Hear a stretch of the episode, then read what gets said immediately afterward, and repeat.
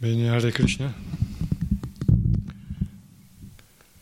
Eh, benvenuti ascoltatori dello Srimad Bhagavatam, qui in diretta al Tempio e que- coloro che lo seguono tramite Radio Krishna TV, YouTube o il sito di Facebook. Siamo alla 56esima puntata della lettura dello Srimad Bhagavatam e con- cominciamo con un canto.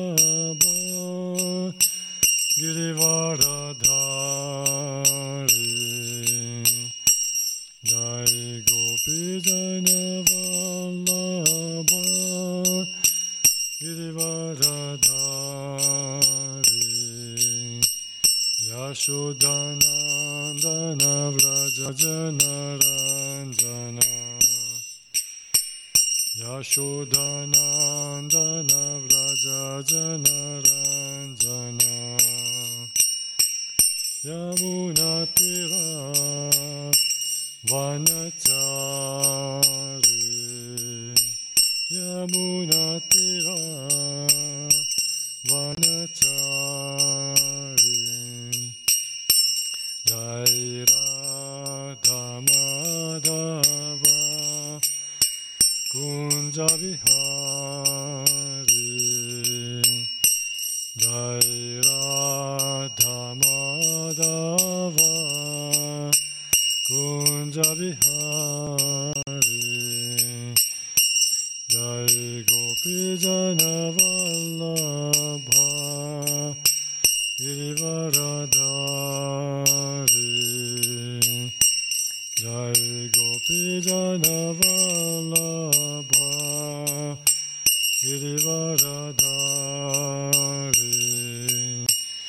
यशोदनन्दन व्रजनरञ्जना यशोदनन्दन व्रजनरञ्जना यमुनातिरा वनचारि यमुनातिरा वनचारि Jai Radha Madhava Kunja Bihari Jai Radha Madhava Kunja Bihari Hare Krishna Hare Krishna Krishna Krishna Hare Rama Hare Rama. Rama Rama Hare Hare. Hare Krishna Hare Krishna. Krishna Krishna Hare Hare. Hare Rama Hare Rama Rama Hare Hare. Hare Krishna Hare Krishna. Krishna Krishna Hare Hare. Hare Rama Hare Rama. Rama Rama Hare Hare Krishna Hare Krishna. Krishna Krishna Hare Hare. Hare Rama, Hare Rama, Rama Rama, Hare Hare, Hare Krishna, Hare Krishna, Krishna Krishna, Hare Hare, Hare Rama, Hare Rama, Rama Rama, Hare Hare, Hare Krishna, Hare Krishna, Krishna Krishna, Hare Hare, Hare Rama, Rama Rama, Hare Hare, Jayo Radha, Vraja Sundara Radha, Vraja Sundara Radha, Vraja Sundara Sri Radhe. Jayo Radha, Vraja Sundara Radha, Vraja Sundara Radha, Vraja Sundara Sri Radhe. Jayo Jagannath, Jayo Jagannath, Jayo Baladeva, Jayo Subhadra. Jagannath, Jai Jagannath, Jai Baladeva, Jai Subhadra. Jayo Gauranitai, Gauranitai, Gauranitai, Sri Sri Gauranitai. Jayo Gauranitai, Gauranitai, Gauranitai, Sri Sri Gauranitai. Jayo Prabhupada, Prabhupada, Prabhupada, Srila Prabhupada. 자요 프라부파다. 프라부파다. 프라부파다. 스리라 프라부파다. 하리본 하리본 하리본 여라 하리본 하리본 하리본 하리본 여라 하리본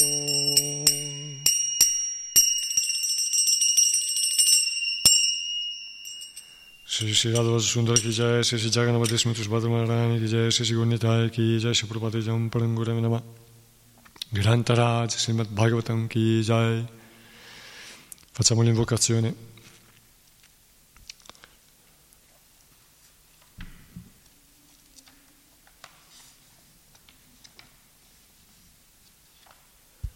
Om Namo Bhagavate Vasudevaya.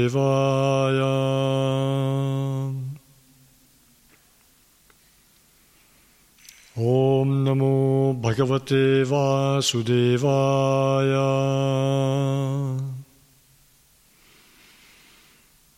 Om Namo Bhagavate Vasudevaya.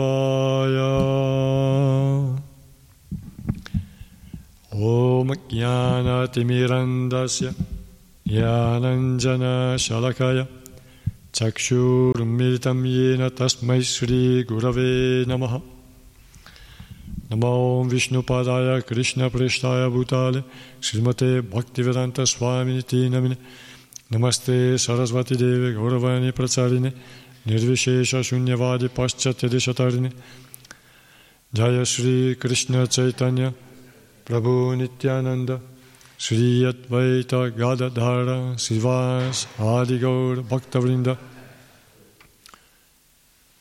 Hare Krishna Hare Krishna Krishna Krishna Hare Hare. Hare Rama Hare Rama Rama Rama Hare Hare. Vanchakalpatarubhyascha Kripa Sindubhyevacha Patitanam Pavanebhyo Vaishnavibhyo Namo Namaha. Haribol.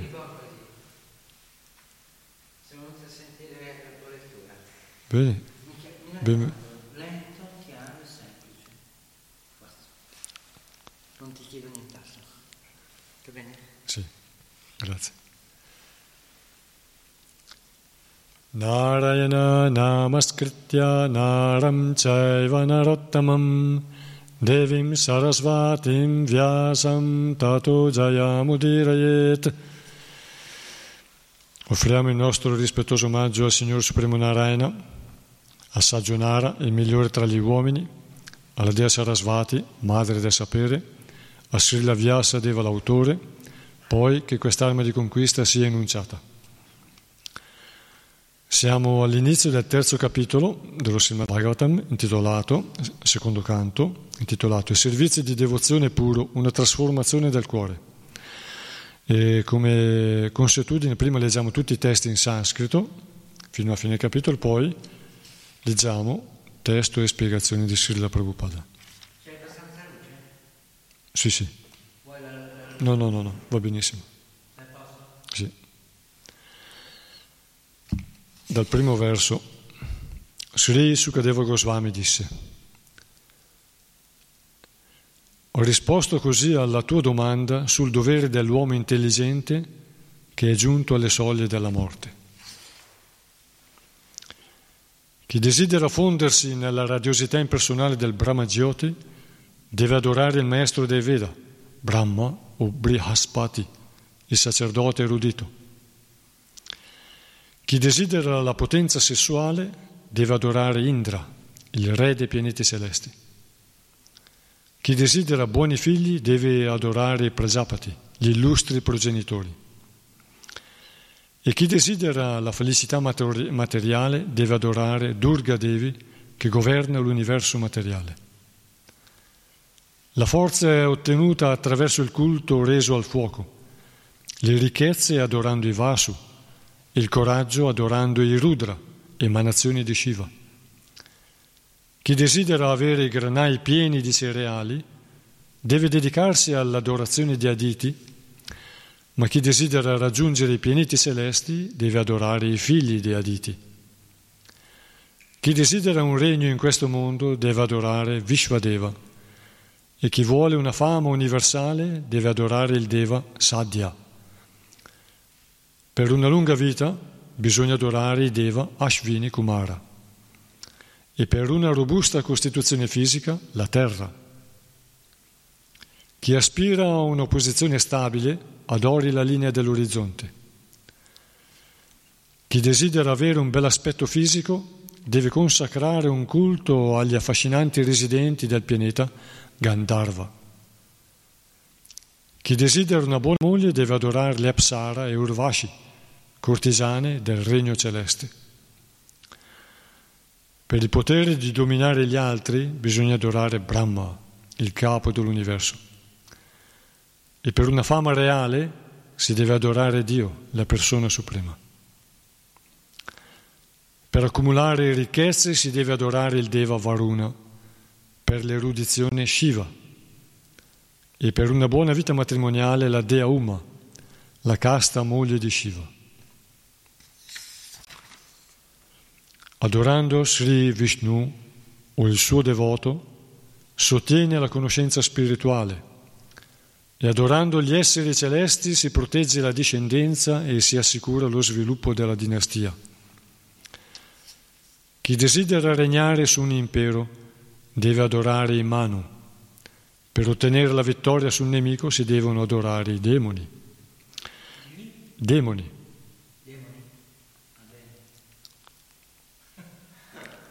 E per godere dei piaceri materiali si deve dedicare un culto alla luna. Ma colui che non nutre alcun desiderio materiale deve adorare Dio, la persona suprema.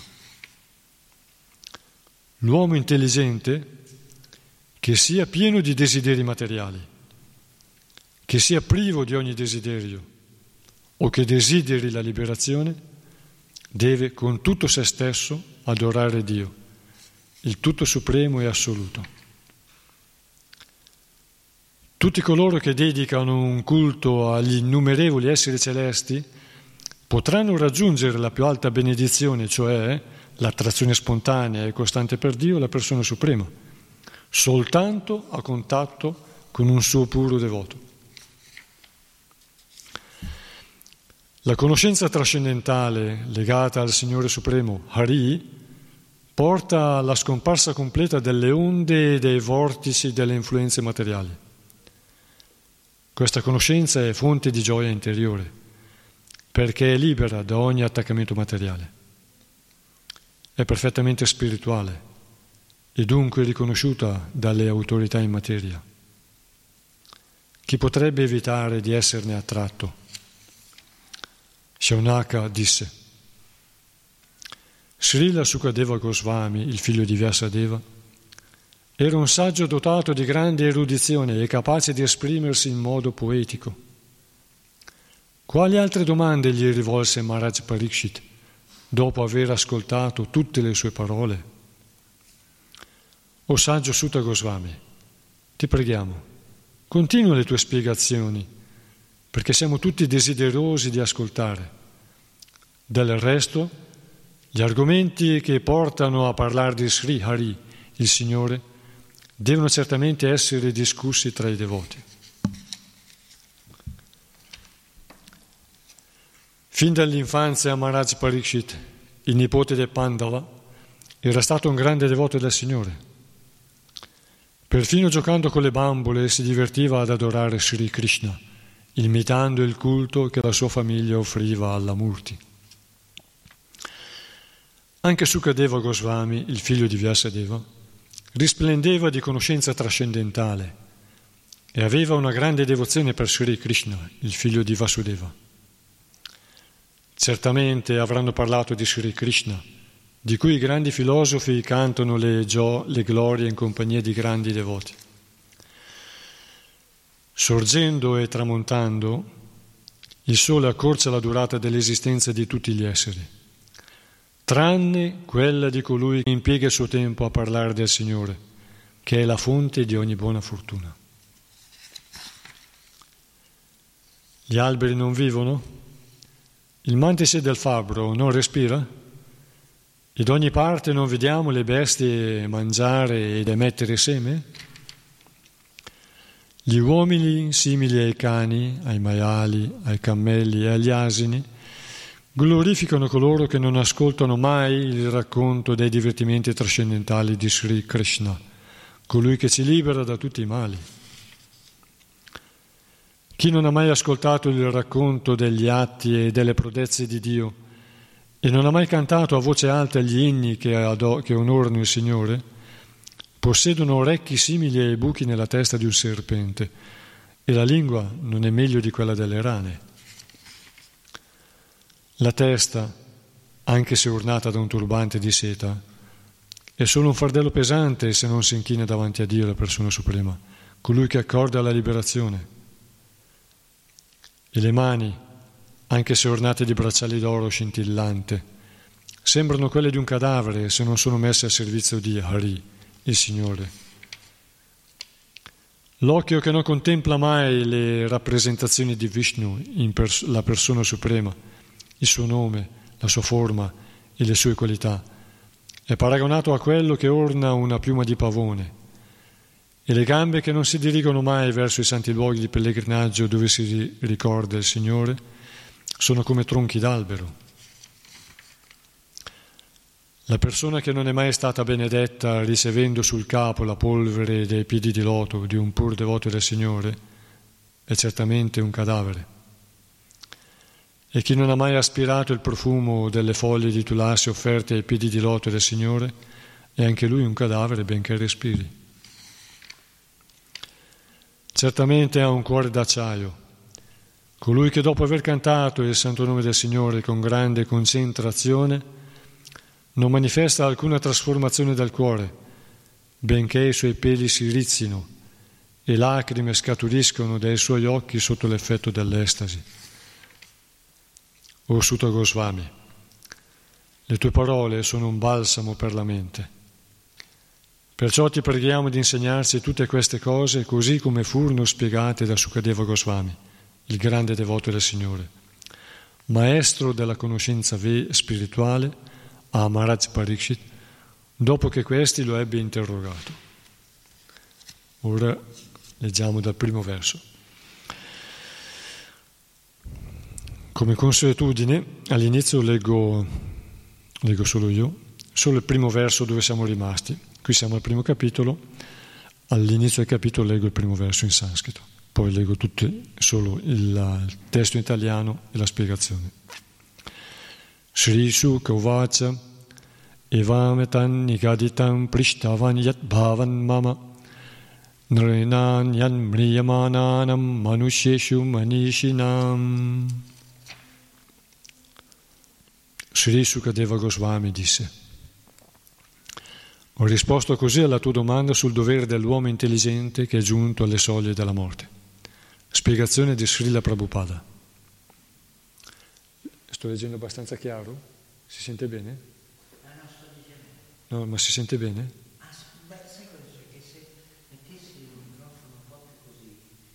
Più, più alto? Che non va direttamente. Qui. Un pochino più verso la tua bocca. Così che. Esistono sulla terra? Va bene? Grazie. Esistono sulla terra centinaia di milioni di uomini e donne e quasi tutti sono dotati di scarsa intelligenza perché hanno poca conoscenza dell'anima spirituale. Quasi tutti hanno un'errata concezione dell'esistenza, poiché credono a torto di essere il corpo grossolano e sottile.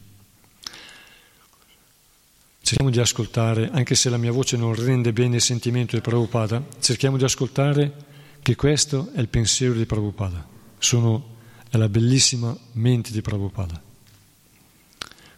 Io cerco di rendere, però ci vuole una qualifica speciale per rendere il sentimento di Prabhupada.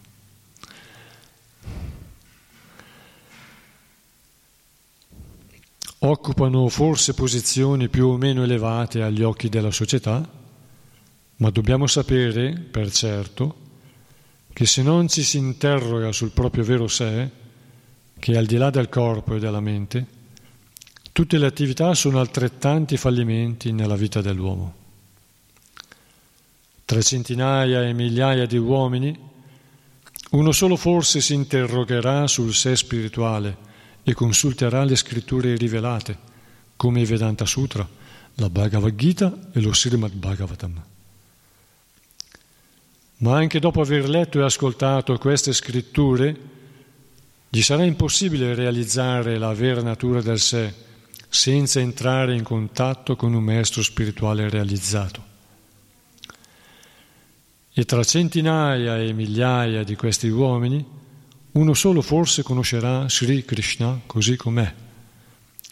Il Chaitanya Charitamrita Madhya 20, 122, 123 insegna che Sri Krishna, con la sua misericordia senza causa, compilò le scritture vediche attraverso l'avatara Vyasadeva, affinché esse fossero conosciute dalle persone intelligenti di una società quasi completamente dimentica della vera relazione che ci unisce a Krishna.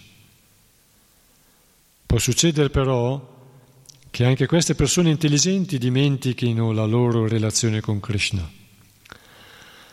La via del Bhakti Yoga conduce a ristabilire questo legame spezzato. Ma l'essere non può arrivare al Bhakti Yoga se non dopo aver attraversato il ciclo evolutivo delle 8 milioni e 400 mila specie viventi e aver raggiunto la forma umana.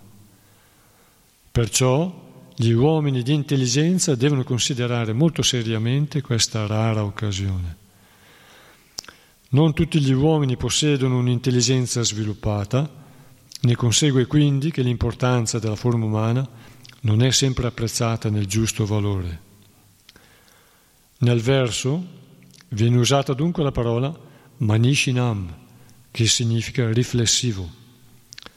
Colui che come Maharaj Parikshit è manishinam deve abbandonarsi ai piedi di loto di Sri Krishna impegnarsi completamente nel servizio di devozione attraverso l'ascolto, il canto e le altre attività devozionali collegate al santo nome del Signore e ai suoi divertimenti, che appartengono tutti all'Ari Katamrita, Questa via d'azione è raccomandata specialmente per chi si prepara a morire.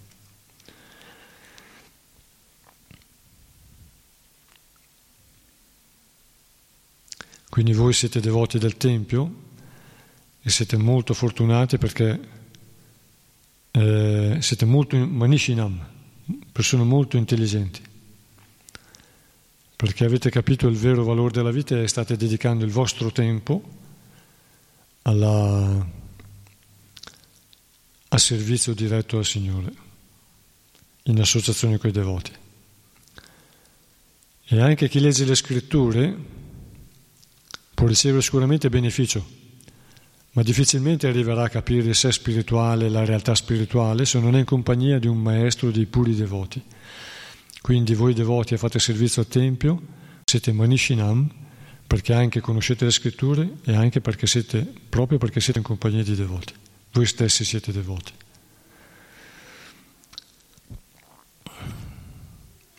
E per me è un grande piacere accostarmi alla, alla scrittura questa dello Srimad Bhagavatam, leggerla per mio beneficio e beneficio dei devoti che la ascoltano, che magari come me non vivono al Tempio, però essendo in collegamento in diretto o dopo, possono ascoltare questa lettura del, del Srimad Bhagavatam e delle parole di Srila Prabhupada.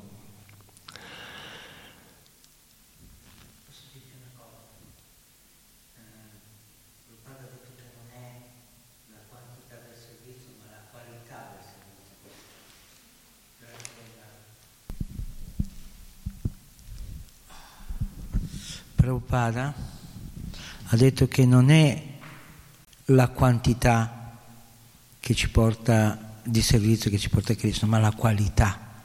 Cioè dire, se tu fai anche un solo servizio al giorno, ma quel servizio te lo chiede Krishna e tu lo fai, ha un valore assoluto. Ma se tu fai 24 ore di servizio con una coscienza materiale, che Krishna non ti chiede di fare tutto quel servizio, ma tu lo fai per, per non pensare e per immergere la, la tua coscienza nello, nello sforzo del, dell'attività che fai, allora quel servizio non vale niente. E dice, ah, ancora ho fatto 24 ore, tu mi hai fatto solo un'ora, non importa. Se tu hai soddisfatto Krishna, hai fatto servizio devozionale. Se tu non hai fatto, non hai soddisfatto Krishna, è solo karma yoga, un grossolano. Vedete, i devoti incoraggianti e sono manishinam, perfezionano la, la comprensione della, della, realtà spirituale. Grazie. E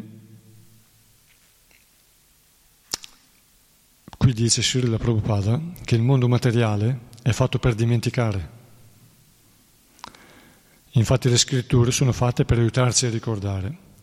Però anche se le leggiamo da soli, come si diceva appunto, non in compagnia di persone che le hanno realizzate, che le hanno approfondite, le mettono in pratica e hanno fatto dei passi avanti, quindi hanno stabilito delle tappe, hanno raggiunto delle tappe eh, del loro progresso verso il perfezionamento, se non sei in compagnia, se non si riceve la misericordia di questi devoti o del maestro spirituale che è appunto colui che insegna con l'esempio, eh, non è, è molto difficile fare progresso e comprendere veramente la natura spirituale, la natura del sé.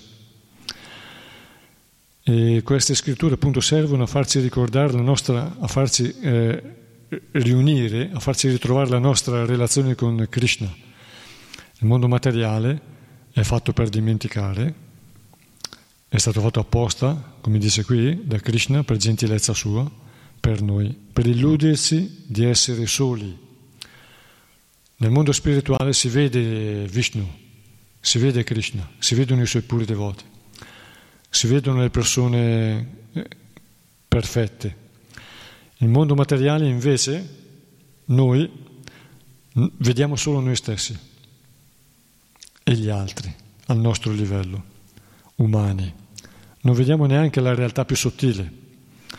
Benché esistono molte realtà che noi non vediamo, nella nostra forma umana noi vediamo solo al nostro livello, esseri umani, animali. E a volte eh, ci si può illudere di essere soli, di poter fare quello che vogliamo e a volte anche una persona fa del male a un'altra pensando che nessuno lo vede. Infatti lui non vede, ma ci sono realtà che noi non vediamo. E esiste il libero arbitrio, che sono possibilità, consiste nella possibilità di fare in due modi, o fare o non fare una certa cosa, o fare bene o fare male. Noi abbiamo il libero arbitrio limitato, perché poi è soggetto alle conseguenze, però noi possiamo agire o bene o male, o fare o non fare. Questo è il mondo della dualità. E il nostro libero arbitrio ci fa illudere di essere dei piccoli dei, piccoli Krishna. In realtà siamo piccoli Krishna, ma noi siamo piccoli Krishna e vogliamo fare come farebbe Krishna, ma Krishna è libero, noi no. Perciò molte volte agiamo, cioè da anime condizionate si agisce in un modo, dimentichi completamente della realtà, la realtà, che non è solo quella che vediamo noi, ma le scritture ci illuminano e ci danno conoscenza. I Veda ci danno la conoscenza, una conoscenza che non esiste in altre, non, non ci sono altre fonti che danno una conoscenza pari a quella vedica. E, però grazie allo Srimad Bhagavatam che ci ricorda qui che quando si arriva alla forma umana ci si arriva dopo, una, dopo molte peripezie attraverso le, i milioni e centinaia di migliaia di vite diverse da quella umana. Il coinvolgimento materiale è tale che se anche uno ha raggiunto una posizione molto elevata, di un Deva molto potente, il coinvolgimento è tale che le influenze della natura materiale che si susseguono continuamente a, a vicende alterne, virtù, passione, ignoranza, virtù, passione, ignoranza nell'arco della giornata, della, della, dell'anno e così via, eh, il tempo e l'influenza del tempo, appunto che muove queste, queste energie, queste influenze materiali, fa dimenticare e crea continuamente delle nuove percezioni mentali, percezioni mentali dalla virtù, poi alla passione e all'ignoranza. Virtù, passione, ignoranza, virtù, passione, ignoranza. Questo si succede anche durante il giorno. Ci sono ore in virtù, ore in passione e ore in ignoranza, a tappe, diverse volte durante la giornata. Questo coinvolge il corpo e la mente di tutti gli esseri, dagli esseri umani fino anche agli esseri celesti. E questo coinvolgimento fa dimenticare.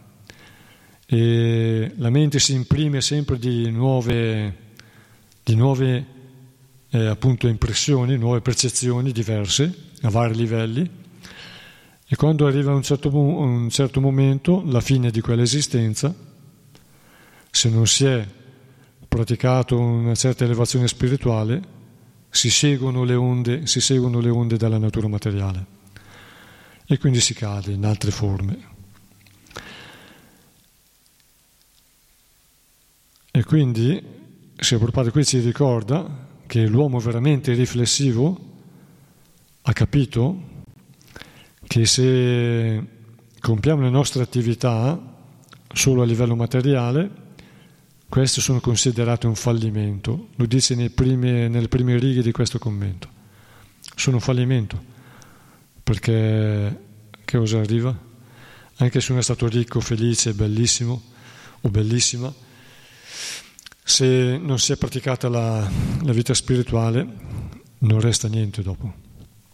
Invece, pur sotto l'influenza del tempo, la, il progresso spirituale ci fa stabilire nella nostra relazione, la nostra natura spirituale, che è al di là del corpo.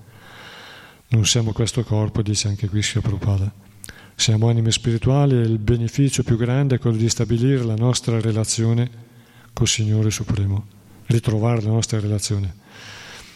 E come abbiamo letto prima in uno di questi versi di questo capitolo, Maharaj Parishit A un certo punto, non nel prossimo capitolo, a un certo punto Maharaj Parishit, che era una persona completamente in forza, vigore, era ancora in età di vigore, quindi aveva la passione sua, del suo esercito, dei suoi cavalli, dei suoi elefanti, proprio così dice il verso, della sua famiglia, la sua regina, i suoi amici, i ministri, il suo regno.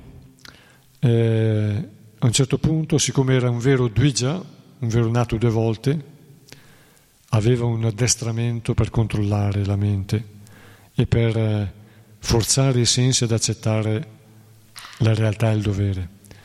E quando lui ha saputo che stava per lasciare il corpo, si è distaccato completamente e con la forza spirituale che lui aveva sviluppato, aveva acquisito, grazie anche all'esperienza della sua vita, è riuscito a distaccarsi completamente.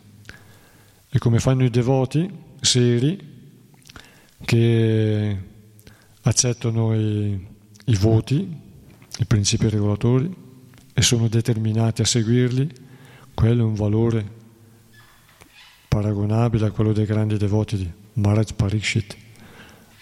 Per esempio, ha lasciato tutto e si è dedicato ad ascoltare è rimasto ad ascoltare Sukadeva Goswami perché ne aveva apprezzato il valore.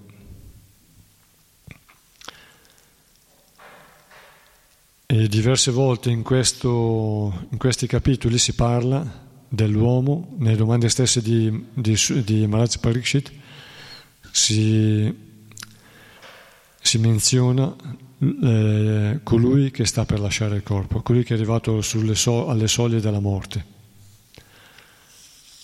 E quindi si parla di, dei veri valori della vita, perché la vita è fatta di varie esperienze. Quando arriva il momento della morte, una disgrazia, quando muore qualcuno, tutto si riduce. Si riduce, diventa tutto molto serio, molto, molto eh,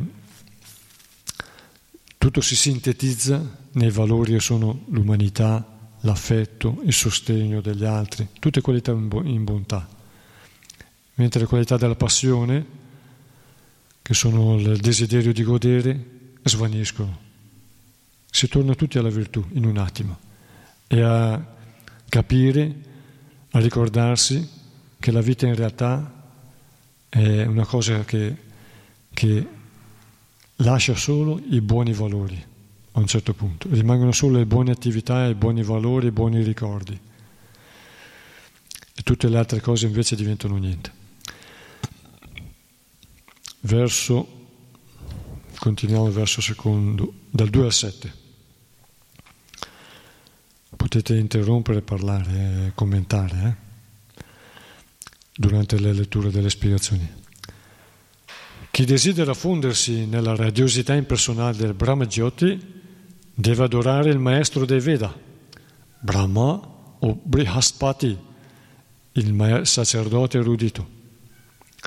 Chi desidera la potenza sessuale deve adorare Indra, il re dei pianeti celesti. Chi desidera buoni figli deve adorare Prajapati, gli illustri progenitori. E chi desidera la felicità materiale deve adorare Durga Devi, che governa l'universo materiale.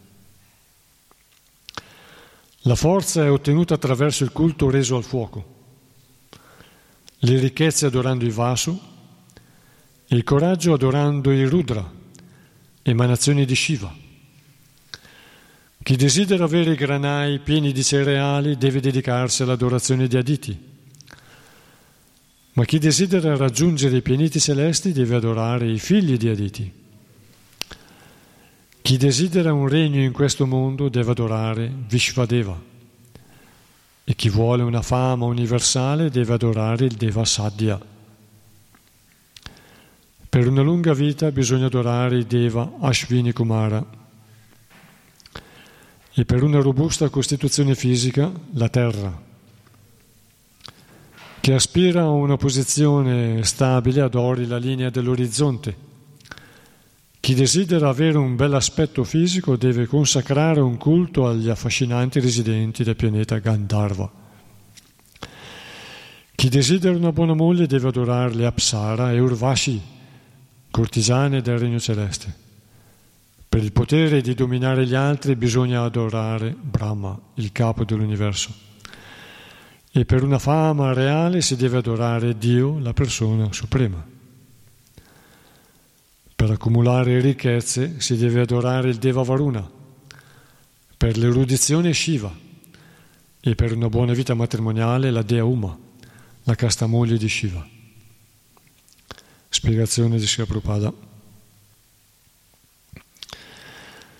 Le persone che desiderano il successo in un particolare campo esist- per le persone che desiderano il successo in un particolare campo esistono differenti tipi di adorazione.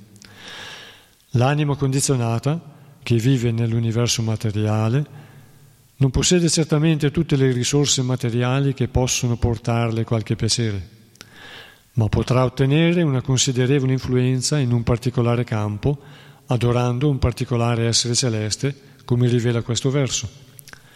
Per esempio, Ravana diventò molto potente adorando Shiva.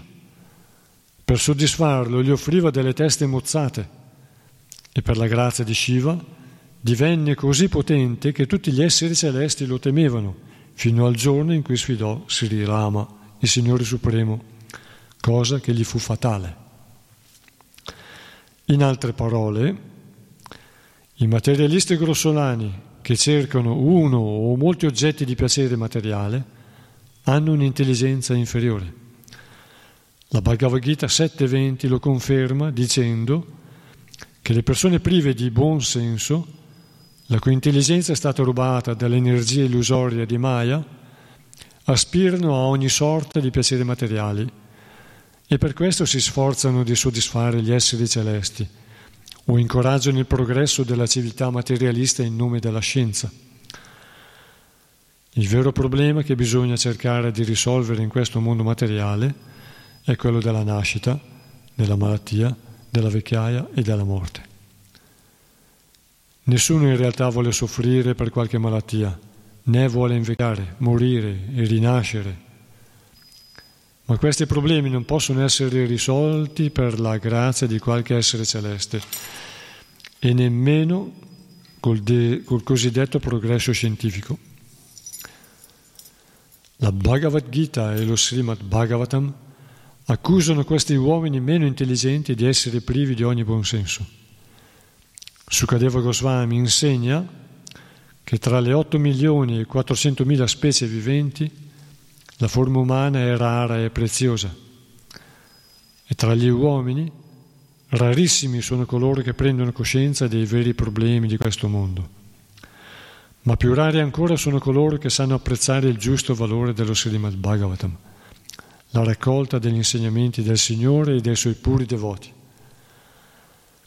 La morte colpisce tutti inevitabilmente, lo sciocco come il saggio, ma il Goswami definisce Maharaj Parishit Manishi, uomo dalla mente molto evoluta, poiché quando, ve, quando venne la sua ultima ora seppe lasciare ogni piacere materiale e abbandonarsi completamente ai piedi di loto del Signore, ascoltando i suoi insegnamenti dalla persona giusta, da Shukdeva Goswami. Ogni sforzo che miri a procurare un piacere materiale è dunque condannabile queste speranze di falsa felicità sono la droga di una società decadente. L'uomo intelligente deve allontanarsene e cercare piuttosto l'immortalità conferita del, dal ritorno a Dio nella nostra dimora originale.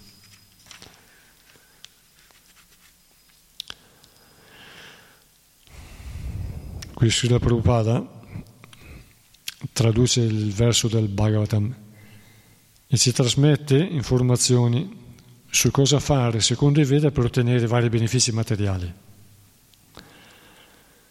E questi benefici sono, sono permessi seguendo vari riti, varie procedure, adorando vari esseri celesti. Quindi non sono negativi, sono, diciamo, il permesso di godere delle attività dei piaceri materiali rispettando delle procedure, quindi seguendo dei punti di riferimento trascendentali. Se noi guardiamo le civiltà antiche, nelle civiltà antiche che noi conosciamo fino a qualche migliaio di anni fa, il monoteismo si era perso. La conoscenza vedica dei tempi eh, prima del Kali Yuga concepiva il monoteismo, l'assoluto, però contemplava anche i suoi servitori, i servitori di Dio Supremo, gli esseri celesti, i Deva e i vari esseri potenti della natura materiale dai Deva superiori e i Deva inferiori, gli esseri celesti minori. Col tempo invece il monoteismo si è perso e ci si è stabiliti, gli abitanti di Kali Yuga si sono stabiliti nell'adorazione dei Deva, degli dei, che sono una realtà.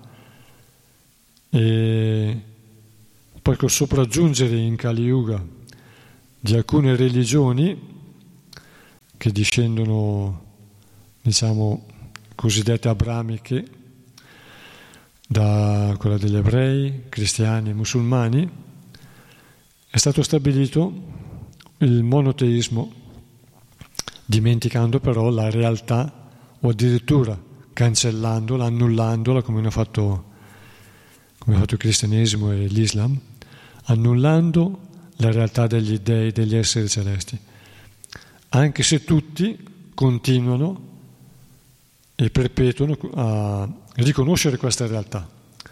Attraverso la tradizione popolare gli islamici riconoscono l'esistenza dei jinn, dei geni, i jinn. Per loro eh, nel termine jinn riuniscono quello che i Veda distinguono tra Yaksha, Rakshasha, Bhuta, Preta, Pishacha, Deva, eh, Guyaka, eh, Yaksha, l'ho detto, mi sembra, e così via, tutti gli esseri che noi non vediamo ma che esistono, così come i Deva, i Gandharva e, e, gli, e coloro che non sono terrestri o che sono in dimensioni più sottili anche sulla Terra, nelle cosiddette dimensioni parallele, mondi paralleli. E nello Srimad Bhagavatam ci sono tutti gli insegnamenti che parlano anche di questi esseri. Quindi noi facciamo una certa distinzione perché abbiamo una conoscenza più dettagliata attraverso il Veda e quindi queste adorazioni di dei una, è una cosa consentita, però, eh, come dice in questo verso, per una fama reale si deve adorare Dio la persona suprema. La fama reale contempla tutti questi, questi benefici. La fama reale, la vera fama è quella di riconoscere il Signore Supremo e automaticamente si sviluppano tutte le qualità degli esseri celesti e si sviluppa anche un piacere interiore che non viene da, dal, dai possessi materiali, perché la felicità non viene da dal piacere dei sensi o dal, da quanto uno possiede, perché la felicità viene dall'interno e viene consentita dall'anima suprema. Uno può avere tante cose, ma la felicità non arriva, perché la felicità non è di sostanza materiale, ma è una sostanza sottile, astratta. Una felicità è una percezione dell'anima di una certa condizione, di una certa soddisfazione, che può venire anche a una persona molto povera, ma grazie alle sue attività pie, alla sua bontà, il Paramatma gli concede questa felicità, queste efflusioni di, di piacere, di soddisfazione che vengono dall'interno, dall'anima. Invece chi compie attività peccaminose per ottenere anche eh, possessi materiali nonostante questi possessi non ottiene questa felicità che viene dall'interno, anzi la perde. E quindi cosa fa? Pensa di, di godere, vuole godere, siccome non gode come anima, vuole godere coi sensi, con la lingua, continua a mangiare, a assaporare cose nuove, con gli occhi, guardare, spettacoli, una televisione, un'altra, cinema, girare, il paesaggio, un altro, cambiare, musica. Praticamente si riempie i sensi di, di attività che non, eh, che no, dalle quali non riesce a, trovare, a ricavare questa felicità interiore. Se si ferma un attimo e si sforza di riottenere la grazia del Signore Supremo, di ascoltare la voce della coscienza, di ricercare questa voce della coscienza quando l'ascolta e metterla in pratica, come dicevi tu. Se Krishna ti chiede un servizio, Paramatma ti chiede un servizio e tu lo fai, soddisfi Krishna mentre agire meccanicamente senza, senza questo contatto interiore non dà questa soddisfazione, questa felicità.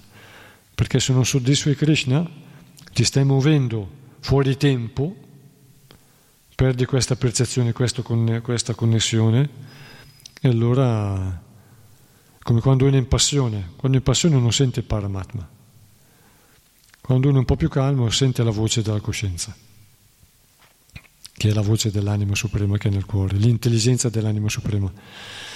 L'ha detto tante volte Shri Prabhupada, conferma queste nostre parole, perché noi in realtà stiamo ripetendo quello che c'è scritto nelle scritture, non stiamo speculando.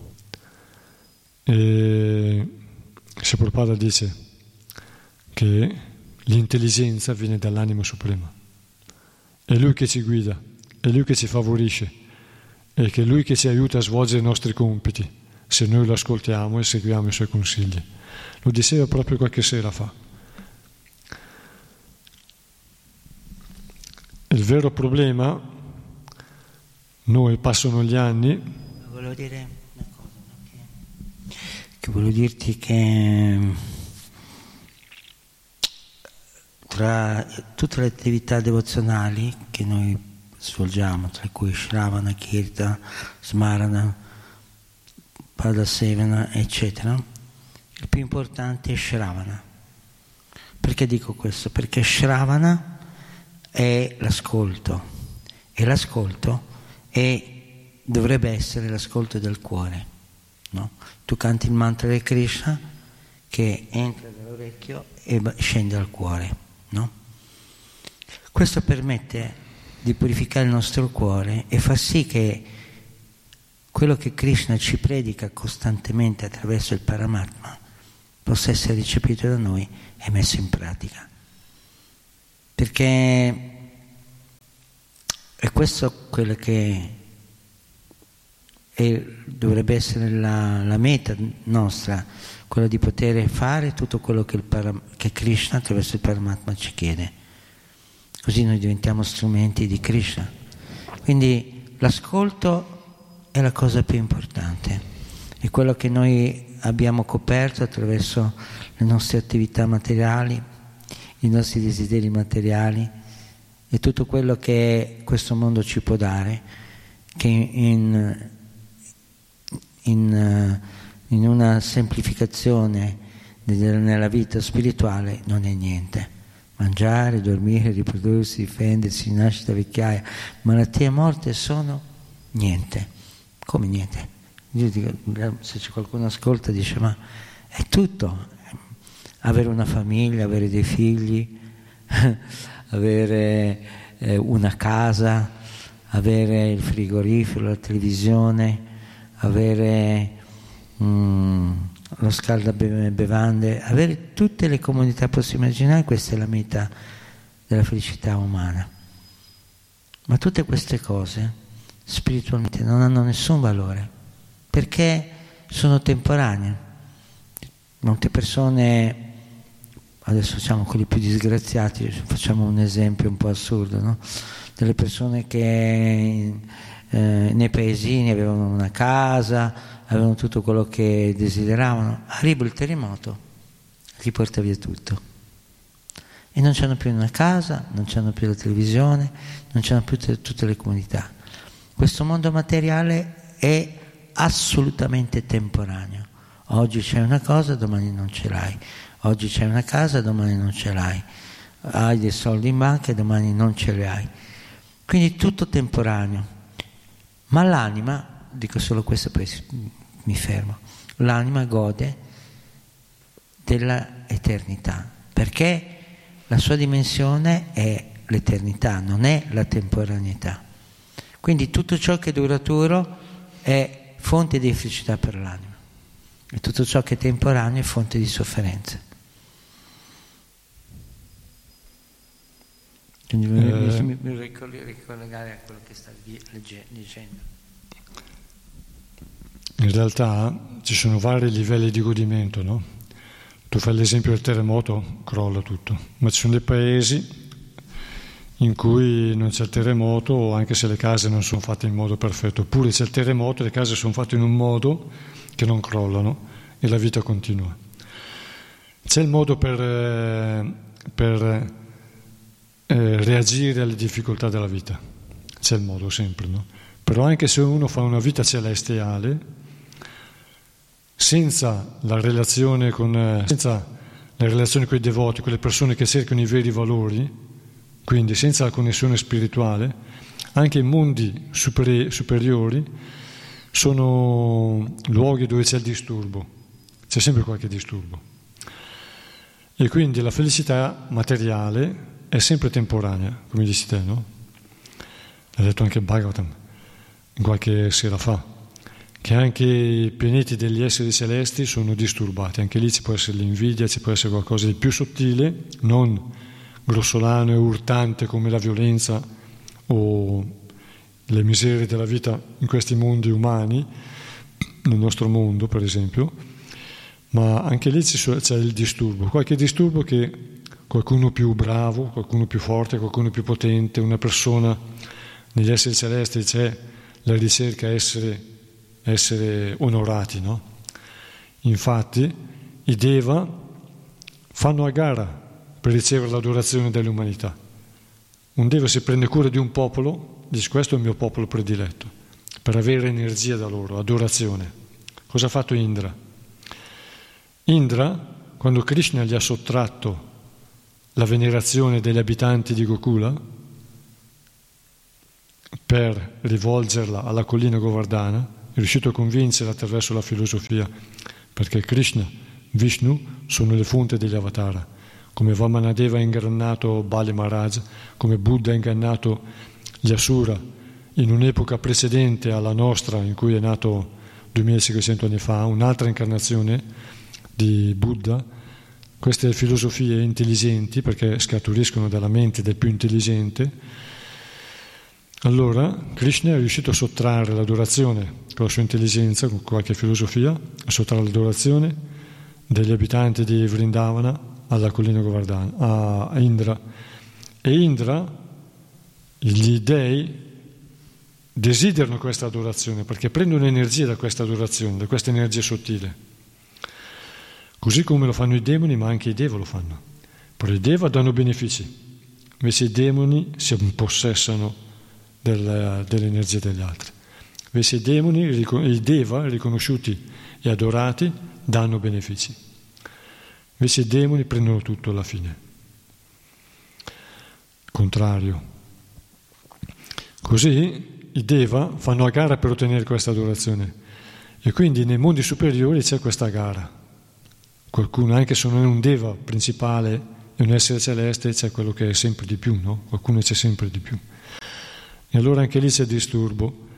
E allora, eh, anche se si vivesse a livello celestiale, quindi si fa fronte a tutti i problemi che si possono trovare. Uno può costruire una casa così sicura anche per il terremoto o per le inondazioni, contro le inondazioni. Viene scosso il terremoto forte, cade qualche piatto, qualche quadro. Se è di notte uno si gira e continua a dormire. Se è di notte uno si gira e continua a dormire. Non deve scappare. E ovviamente bisogna cercare di arrivare a costruire le case in questo modo. È intelligente questo, perché Veda danno intelligenza per godere materialmente, per avere una buona famiglia, per avere tutte queste cose. E si sa che queste cose sono temporanee. C'è un quadro della Bhagavad Gita dei primi anni in cui si vedeva un uomo che vede sfuggire il piacere materiale. C'è la presentazione di una donna che gli sfugge e un verso della Bhagavad Gita dice che è tutto temporaneo, gioie e dolori vanno e vengono, come l'estate e l'inverno.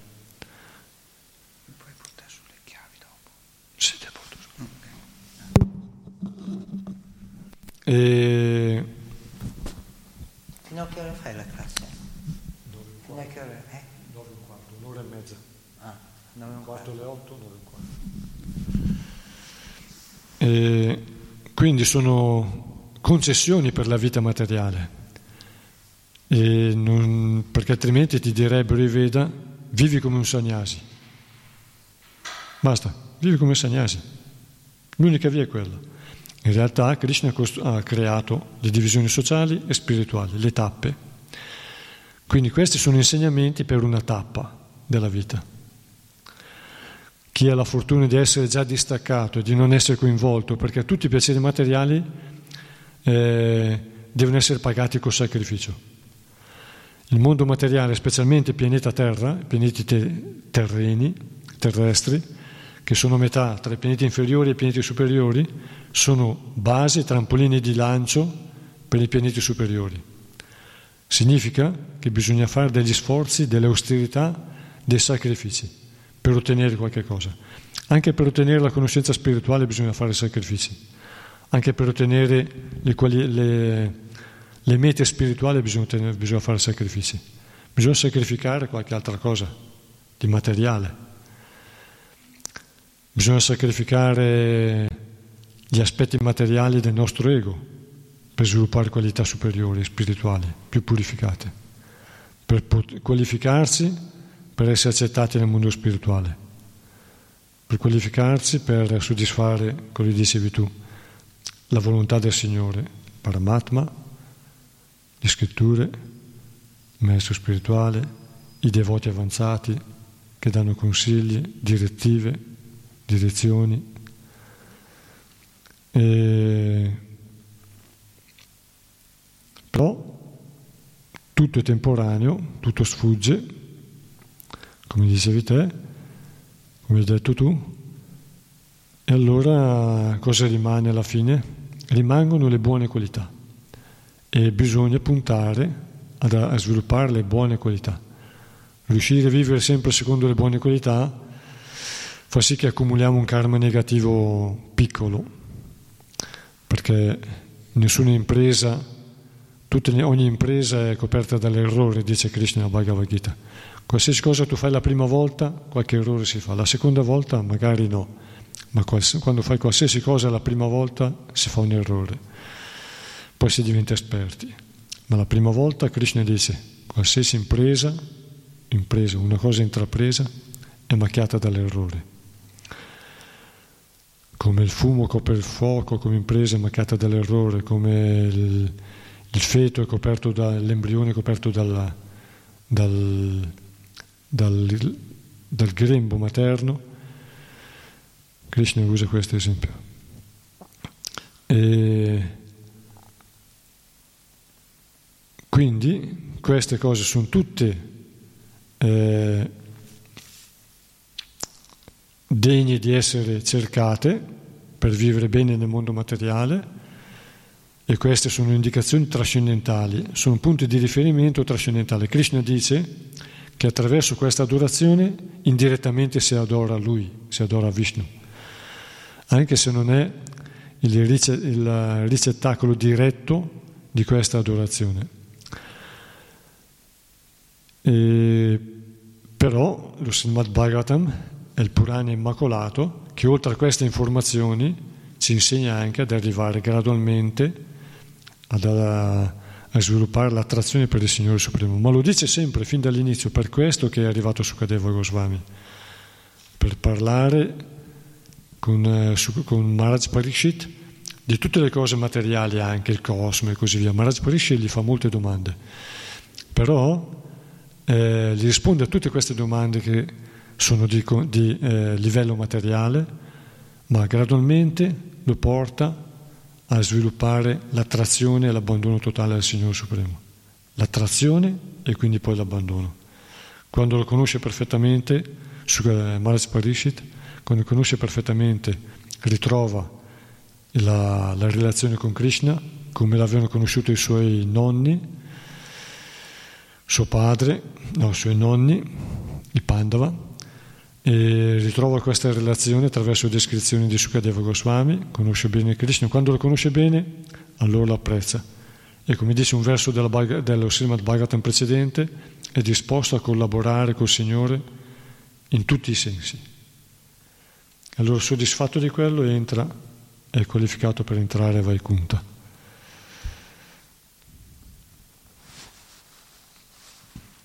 Quindi chi è nella vita di famiglia ricerca queste cose giustamente.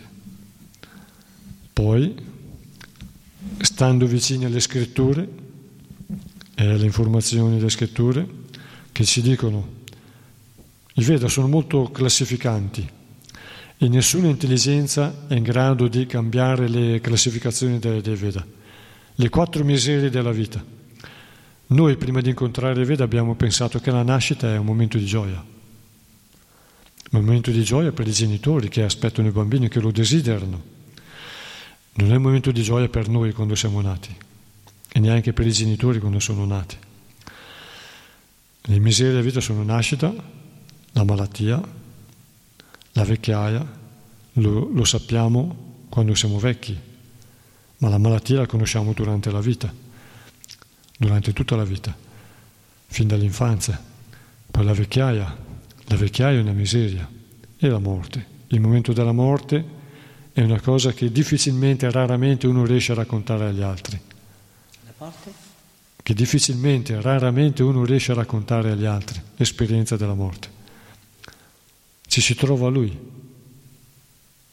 e la deve vivere in modo drammatico lui da solo, finché muore. Qualche volta uno invece arriva al punto vicino alla morte e poi torna, per grazia di Dio. E quell'esperienza lì lo cambia completamente. Quindi i Veda ci guidano attraverso le tappe e ci portano come Sukadeva Goswami ha guidato Maharaj Parishit attraverso le tappe, non l'ha portato subito a dire tu devi morire, abbandonati al Signore Supremo. Ma io ho delle domande, dice Maharaj Parishti, ho delle domande grande saggio, puoi rispondere a questo e questo. Perché avevo tante domande, tante, ho ascoltato tanti maestri, ma ho ancora queste domande. Com'è che così l'universo, il cosmo, chi è Brahma, cosa fa Narda, ma chi è il creatore, da chi ha ottenuto il creatore questa conoscenza? Allora Sukadeva Goswami soddisfa tutte le sue domande e poi lo porta gradualmente a distaccarsi. Quindi, devoti avanzati, come sta dicendo tu, si rendono conto che tutto è temporaneo e sono contenti così. E altri invece hanno bisogno di, di tempo. E il Bhagavatam è la più bella cosa da incontrare, avvicinarsi, leggerlo, ascoltarlo, perché veramente ci guida, ci porta fuori. Dice Sri Prabhupada in un, in una, nel capitolo precedente, ripeteva l'ascolto abbondante dello Srimad Bhagavatam, molte volte l'ha detto anche nel primo canto, l'ascolto costante, l'ascolto abbondante dello Srimad Bhagavatam e della Bhagavad Gita, ma soprattutto dello Srimad Bhagavatam. Sri Prabhupada ha detto. Dice la Bhagavad Gita e Srimad Bhagavatam sempre, però soprattutto dello Srimad Bhagavatam, perché il Srimad Bhagavatam è più completo la Bhagavad Gita è, è una guida spirituale essenziale. Lo Srimad Bhagavata invece allarga a 360 gradi la conoscenza materiale grossolana, sottile e spirituale. Grossolana del corpo, della mente, dei sensi, delle persone, delle relazioni, del mondo, delle storie, della storia, del cosmo. E poi sottile anche di quello che non si vede e poi spirituale. Grossolano, sottile e spirituale.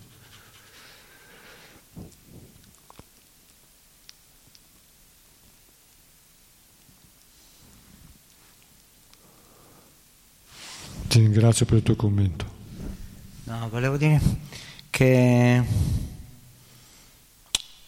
che lo Shimabautam il, sono i racconti e i commenti delle, delle relazioni tra Krishna e i suoi devoti, no? E quindi è la vita spirituale, viene descritta la vita spirituale, perché la vita spirituale è la relazione dei devoti con Krishna, cioè per noi è questa dimensione. Poi per Krishna sono i suoi divertimenti personali nella Krishna Loka dove lui non si muove mai e che è dell'eterna felicità. Ma per quanto invece riguarda la nostra relazione con lui, sono appunto i racconti dello Srimad Bhavata che ci fanno capire il come e perché servire Krishna e le glorie dei suoi devoti che hanno servito Krishna e quindi che possono darci ispirazione per poter purificare il nostro cuore. Infatti è descritto che se tu hai il cuore irrequieto, la mente irrequieta, leggendo solo un verso dello Srimad Bhakta, la mente e il cuore diventano tranquilli, sereni. Io ho provato, tu hai provato? Sì, sì. È, è incredibile. Se leggi il verso, tac. Ma soprattutto, soprattutto quando leggi il commento Prabhupada e tu cerchi di, di sintonizzarti che è Sia Prabhupada che sta parlando. Senti quando come... Cioè, io, vorrei, io consiglierei questo. Quando uno legge, perché se io lo leggo a voi, sento che non sto rendendo come lo sento io, quando lo leggo mentalmente. Quando leggo il commento di, di, eh, mentalmente, il commento di Sia Prabhupada, sento la sua voce, sento la sua mente, una, una perfezione spirituale, una, una giovinezza spirituale, un'intelligenza perfetta. È così? Invece quando lo rendo con la mia voce a voi non riesco a trasmettervi questa cosa. Tu hai fatto caso che eh, ci sono devoti che fanno delle spiegazioni sull'universo, sullo Srimad Bhagavata, invece Prabhupada va subito è diretto e va subito all'essenza di che siamo noi, di che, che siamo anime, il nostro comportamento nei confronti di Krishna, cioè ci dà la possibilità di connettere subito il perché delle cose in relazione a Krishna. Non serve fare, fare delle classi di ore, ma serve essere semplice e capire chiaramente quello che si sta dicendo, no? perché altrimenti è solo una perdita di tempo, no? spiegazioni di questo, di quello, ad esempio dare tante nozioni per una persona che ascolta diventa sempre più difficile comprendere. Invece tu vedi che Prabhupada l'argomento te lo allarga sempre sul punto di apertura dello Shimabhatan e ti permette di penetrare poco a poco al, al perché del verso che viene, stato, che viene, dato, che viene letto. Perché questo è, è il modo di, di farci entrare nella consapevolezza del verso, poi diventa nostra.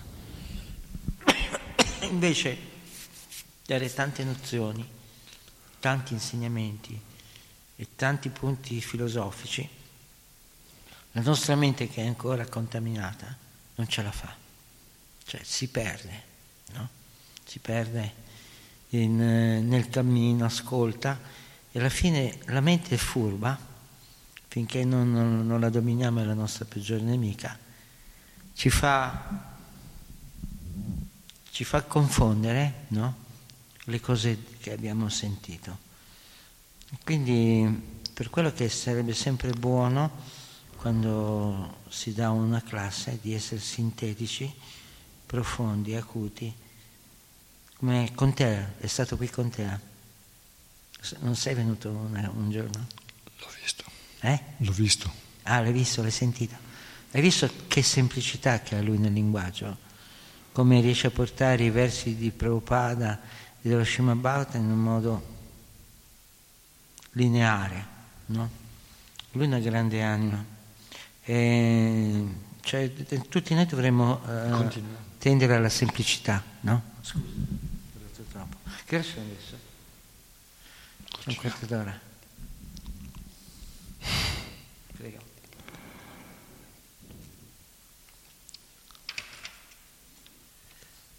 È bello anche capire perché il Bhagavatam ci dà queste informazioni. Perché, come dici tu, Sri Prabhupada è sintetico, però Srimad Bhagavatam ci porta a spasso anche, quindi non è sbagliato. Comprendere non è sbagliato, la conoscenza aiuta a sviluppare la spiritualità. Sì, ma io non ho detto questo, io, non ho detto questo, eh. io ho detto che tante con, eh, nozioni e tanti punti non servono ad aiutarci a capire, mentre Prabhupada un, un verso, infatti Battistanta è storico che uh, ha letto per un mese solo un verso e di quel verso ha detto tante di quelle cose come se fossero cento, non uno. Però se Sukadeva Goswami ritenesse che bisogna solo, dare solo informazioni spirituali, non avrebbe guidato Sukadeva eh, Maharaj Pariksit. Per esempio qui, qui dice, se non fosse se non fosse utile o addirittura negativo, non direbbe per essere vittoriosi sui nemici devi adorare i demoni. Come, come? Per essere vittoriosi sui nemici devi adorare i demoni. Una, un'affermazione del genere, se uno non considerasse che bisogna evolvere e conoscere, non dovrebbe ave- trovare posto nel Bhagavatam un'affermazione del genere. No. Ma la conoscenza serve a sviluppare equilibrio io volevo dire che la concentrazione su un punto è molto importante che portarla su due, tre, quattro punti che, filosofici perché appunto essendo in Caliuga la nostra mente è molto, molto pigra, no? in questo senso volevo dire, non dello Shimabhata che è stato fatto male, che è stato fatto bene, e che è giusto che sia così o no. Questo non c'entra niente con quello che volevo dire. Io volevo dire soltanto che noi che eh, leggiamo lo Srimad Bhagavatam dovremmo essere sintetici e acuti nel dare il punto e dare anche dei, degli esempi per poter far comprendere quel punto, che è diverso da quello che tu hai detto. Comunque lo Srimad Bhagavatam deve essere studiato, studiato in ogni passaggio, ad esempio in questo verso ci sono così tante informazioni che fanno parte della cultura vedica. La cultura vedica in tutti i suoi aspetti non è negativa, ma non deve servire a portarci fuori strada, ovviamente. Ma se noi leggiamo in questo verso qui quante informazioni ci sono che sono materiali, questo no, no ho capito. Il punto, uno, il punto è uno, anche se sono tante informazioni, il punto è far capire la, la vita materiale, quindi il punto è sempre uno. Non, non si tratta di, di, quante cose dici, non è il fatto di quante cose dici, il, il, il punto nello Shimabata te lo prende e te lo, fo, eh, te lo, fa focalizzare attraverso gli aspetti e le informazioni che ti dà. Questo è diverso. Io non parlo di, del numero, io parlo del, del mm, mettere a fuoco quello che il verso ti vuole dire. Ecco. Sì. Cosa intendo dire? No? Allora, se noi leggiamo tutto il verso, bisogna trovare spiegazioni anche per questo, perché la conoscenza è quella che ci porta alla realizzazione spirituale. Perché il mondo materiale ha un senso perché rispecchia il mondo spirituale. Il mondo spirituale poi, leggeremo com'è il mondo spirituale, e anche nel mondo spirituale ci sono i demoni. Un'affermazione così, quando uno non ha conoscenza, lo spiazza. Quindi la conoscenza materiale serve ad arrivare gradualmente a distaccarsene e a diventare sempre più spirituale, perché altrimenti Sukadeva Goswami non avrebbe dato così tante informazioni se non servivano a diventare semplicemente spirituali in modo più diretto. Eh, Sira Prabhupada qui ci nomina le miserie della vita, che sono quattro, nascita, materia, vecchia e morte, rilasciare la nostra relazione col Signore Supremo, la vita umana è rara, quindi è molto sintetico come dici tu. Però lo Srimad Bhagavatam deve essere studiato, quello che dice Prabhupada, è anche il testo. Quindi noi non dobbiamo continuare senza aver compreso cosa dice il testo. Quindi è giusto approfondire il significato di queste parole anche, che è conoscenza materiale magari, ma questa conoscenza materiale può essere percepita, compresa a diversi livelli. A un livello che collega tutte le cose o un livello che, che è una cosa spezzata perché non è conosciuta bene.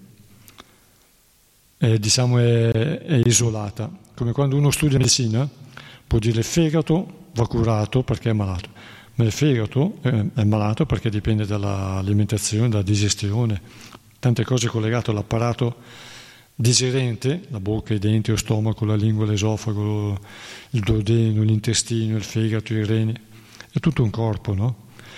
E invece la scienza medica magari cura solo il fegato, prima curava il fegato ma si dimenticava della bile o della, del pancreas, dell'intestino, dell'alimentazione, delle cause varie, no? Curava lì con la, con la chimica. Invece la medicina vera è olistica, è un corpo unico, no? E non è solo il corpo, poi c'è la mente e così via. Quindi sintetico sì, però bisogna anche,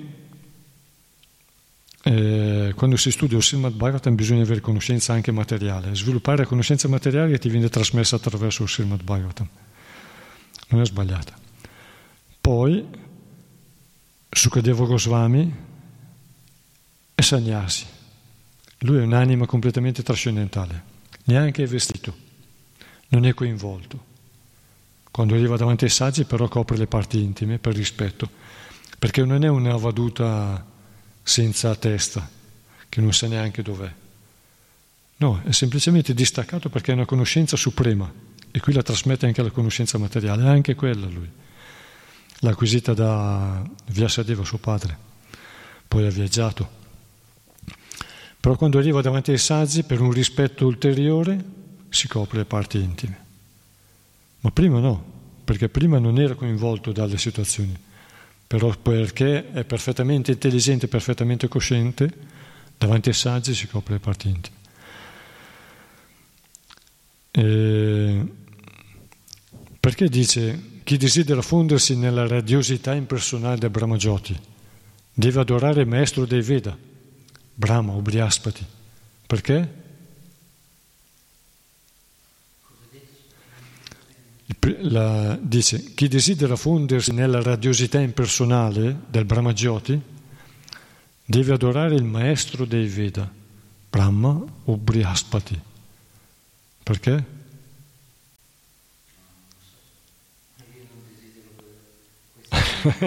Te sei già a livello del, del Vaishnava, infatti.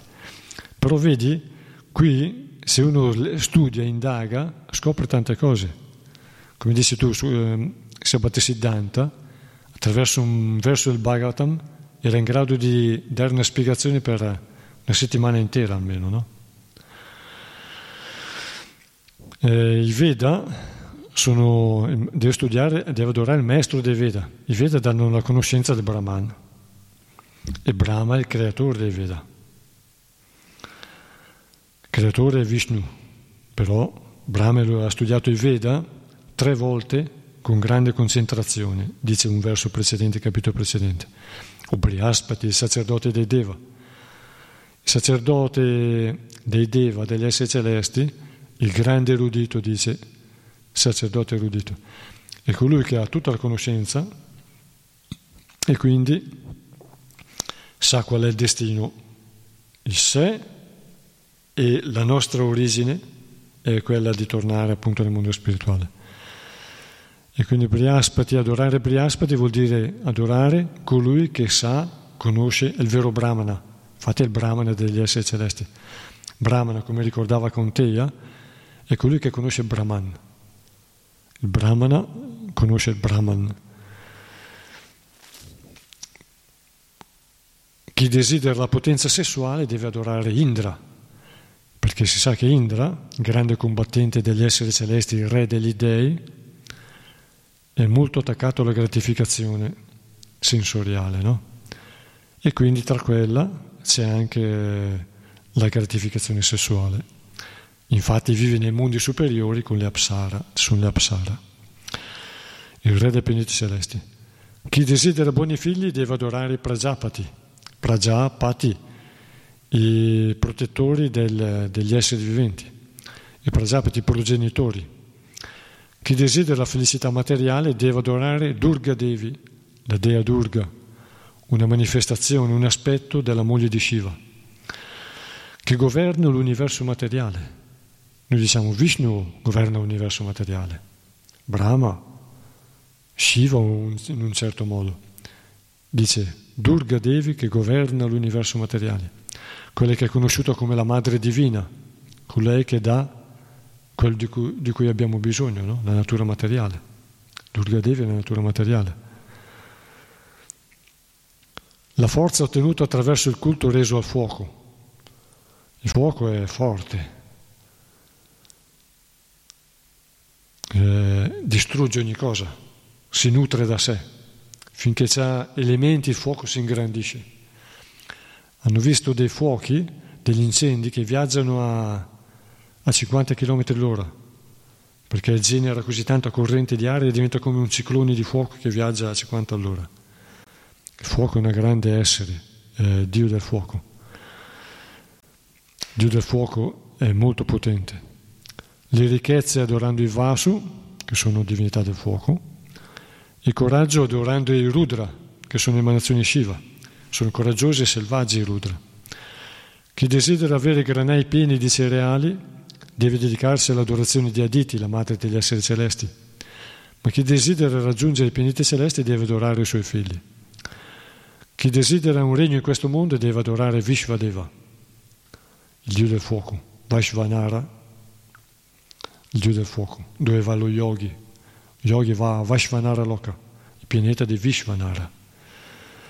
Un regno in questo mondo è un dio molto potente, il dio del fuoco, è amico di Indra, un dio che ha un'influenza universale. E chi vuole una fama universale deve adorare Devasadya, non so chi è, si può fare una ricerca. Per una lunga vita bisogna adorare Deva Ashvini Kumara, i medici degli esseri celesti, e per una robusta costituzione fisica la terra, la terra solida. Quindi chi medita sulla terra sviluppa una costituzione fisica stabile. Chi aspira a una posizione stabile adori la linea dell'orizzonte. Chi desidera avere un bel aspetto fisico, il Gandharva, deve adorare Gandharva.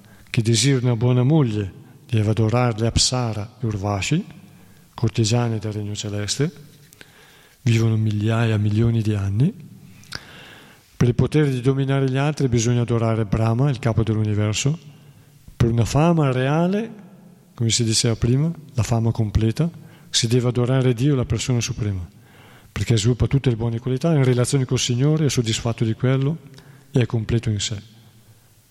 Atmarama, soddisfatto adorando il Signore, la fama reale. Sì. Sì. Per accumulare ricchezze bisogna adorare Deva Varuna, perché l'oceano, con la pressione, sotto c'è il fuoco nell'oceano.